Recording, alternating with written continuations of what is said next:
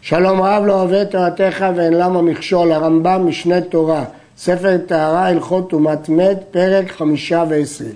עמוד שהוא עומד בתוך הבית וטומאה רצוצה תחתיו, טומאה בוקעת ועולה, בוקעת ויורדת ואינו מטמא אלא כנגד הטומאה בלבד. הרלב"ח מסביר שהעמוד הזה מגיע עד התקרה, או פחות מטפח מהתקרה, ולכן הטומאה נעצרת בתקרת הבית ולא מתפשטת בחולו, וכן נקטו רוב המפרשים. ויש שכתבו, כמו שלמדנו בפרק הקודם, שגם אם יש מקום בבית, טומאה רצוצה אינה מתפשטת בתוך הבית, זה מחלוקת אחרונים. ואם היה פרח, כלומר קישוט שבולט מן העמוד, יוצא מעמוד זה, וכלים תחת הפרח, הכלים טהורים, שאינו מטמא אלא כנגד הטומאה בלבד, כי טומאת בוקעת ועולה ישר למעלה ולא לצדדים.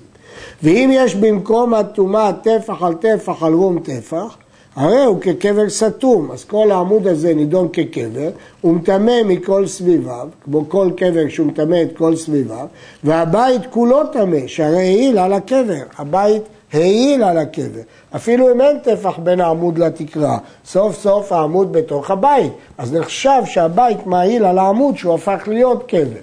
הראב"ד משיג כי הוא סובר שטומאת קבר לא מטמאת באוהל אם יש חלל טפח בלי הטומאה, הוא מוכיח את זה ממדלגים על גבי ארונות. טומאה שהיא בתוך הכותל ומקומה טפח על טפח על רום טפח, כל העליות הבנויות על כותל זה, אפילו עשר טומאות, אפילו עשר טמאות, שהרי הכותל כולו קבר סתום עד סופו, והוא כותל העליות, וכל העלייה מהן מהלת על הקבר. כיוון שהטומאה בתוך הכותל, ויש לה טפח על טפח, אז הכותל הזה הפך להיות קבר, קבר סתום, והוא כותל של כל העליות, אז כל העליות מעילות על הקבר, ולכן כולן טמאות. לכאורה יש כאן קושי. אם מתייחסים לכל הכותל כאחד, אז אנחנו מתייחסים לגג העלייה כמנותק מן הכותל. אז כיצד מעילה העלייה על הכותל? צריך להגיד שמדובר פה שראשי הקורות של העלייה תחובות בתוך הכותל, ולכן הן מעילות עליו. נמשיך ברמב"ם. בנה בית בצד הכותל מכאן, ובית מכאן, ובנה עלייה על גבי שני הבתים, עד שנמצא ראש הכותל הטמא באמצע קרקע העלייה. הרי העלייה טמאה שרעילה על הקבר, שהוא הכותל, והעלייה השנייה בנויה על גבה טהורה, מפני שאין זו על גב זו, ואין הכותל הטמא כותלה. הכותל הטמא הזה הוא לא קבר שלה, הוא לא כותל שלה, היא לא מעילה עליו. לכן העלייה השנייה טהורה. חור גדול, שבעובי הכתלים, שדרך בני אדם לעשות אותו לתשמיש, והוא הנקרא פרדסק. השתמשו בזה בתור ארון קיר, מין גומחה בקיר שמשתמשים בו כארון. שהייתה טומאה מונחת בתוכו ויש עליו דלתות סגורות, זה ממש ארון קיר של היום, הבית טהור. הרעב"ד משיג וסובר שהבית טמא כי סוף טומאה לצאת. ואכן הכסף משנה מתקשה ברמב"ם מדוע הבית טהור. והוא מפרש שאולי מדובר שהחור מפולש לצד השני, פתוח החוצה, ולכן אין סוף הטומאה לצאת לתוך הבית. הייתה הטומאה רצוצה בקרקעו בכתליו או בגגו, רואים את כל החור כולו כאילו אטום, ורואים מקום הטומאה, אם הוא בחצי עובי הכותל שלפנים, הבית טמא, ואם הייתה טומאה מחצי כותל החוץ, הבית טהור, מרצה למרצה הבית טמא. כיוון שהטומאה רצוצה, אז זה דין רגיל של טומאה בתוך כותל, שאמרנו שהוא נידון מרצה למרצה, וכבר הסברנו את ההלכה הזאת. שני פרדיסקין, כלומר אותן ארונות קיר, זה בצד זה, או זה על גב זה, וטומאה מונחת באחד מהם ונפתח, הוא והבית טמא, כיוון שהוא נפתח, הטומאה יוצאת.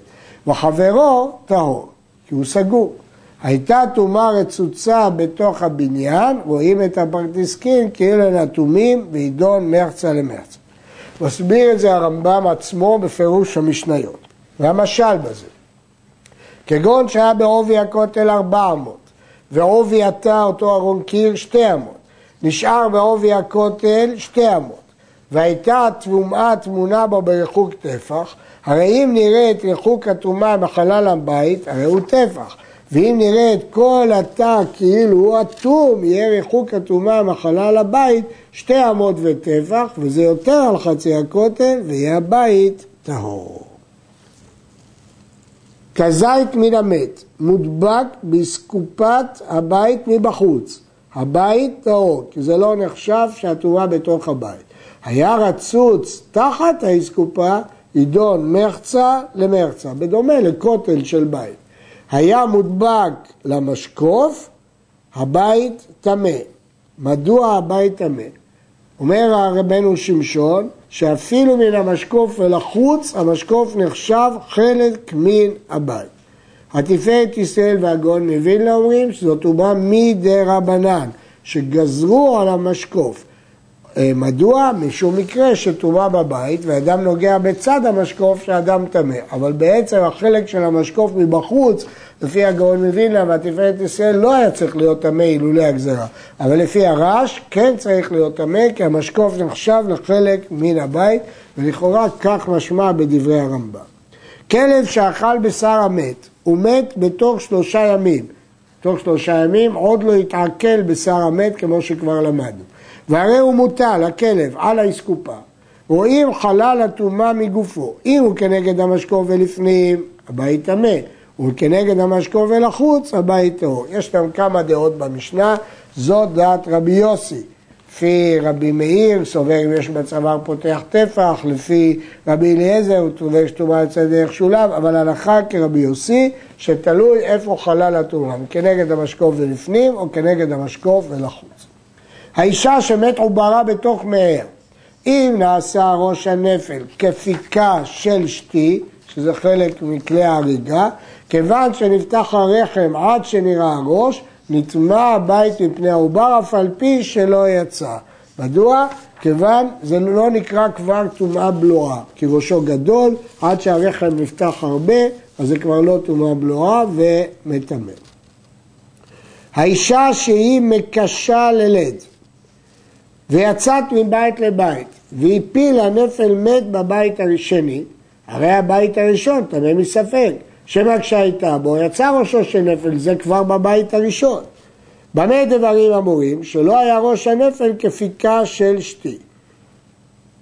אבל אם העגיל ראש כפיקה, הבית הראשון טהור, שאילו נפתח רחמה שם, אם הייתה פתיחה כזאת של הבית, לא, של הרחם, לא הייתה יכולה להלך על רגליה.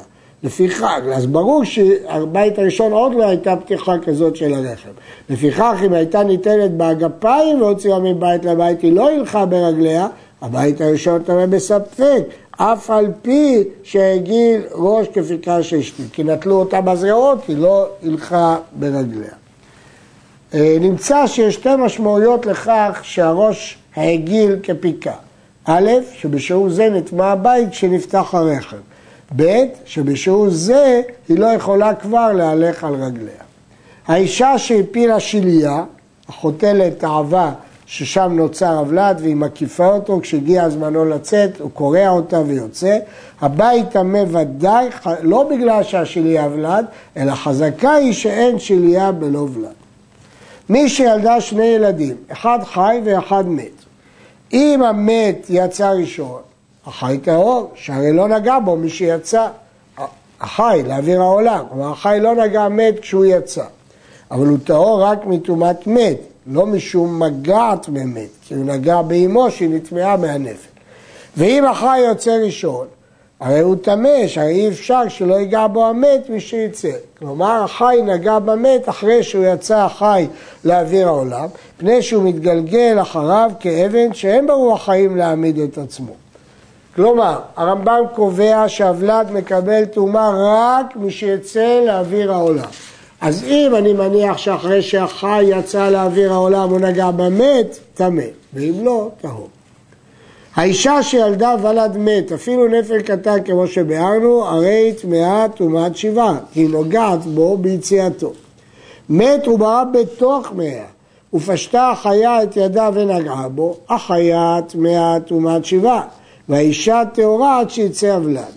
והטומאת החיה מדבריהם, גזירה שמתיגה בו משיצא לפרוזדות, כלומר לצרבה רחם, ותחשוב שעדיין לא יצא ותבוא לגעת בטהרות. אבל מן התורה אין מגע בית הסתרים מגע ולבתוך המעיים הנוגע בו טהור. בעצם כל עוד הוולד לא יצא, הנפל לא יצא, אישה טהורה, כי מגע בית הסתרים טהור, זה לא נגע בגלוי כשהוא יצא, וגם המיילדת הייתה צריכה להיות טהורה, למרות שהיא הושיטה את ידה ונגעה, כי היא נגעה במקום פנימי, אבל זה, שם יש גזרה על המיילדת משום שמא היא תיגע אחרי שהוא יצא.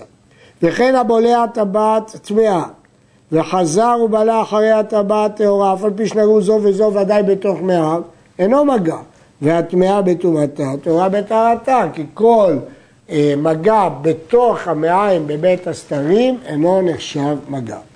בריך רחמנא דסיאן סליקו לו הלכות טומאת מת. בזה סיימנו ברמב"ם הלכות טומאת מת. כפי שראינו וכפי שהקדים הרמב"ם בפירוש המשנה, ההלכות הללו קשות הן ורבים לא מצויים בהן וצריך לחזור ולשנות אותם שוב ושוב כדי שיהיו מורגלים בפינו ואז האדם ידע אותם. השתדלנו לבאר את רוב ההלכות אה, בצורה הקלה ביותר שאפשר, אבל גם אנחנו לא נמנענו מלהניח כמה קשיים בהלכות קשות אלו. המקום יסייענו להמשיך את כל ספר טהרה, ללמוד וללמד, לשמור ולעשות, אמן.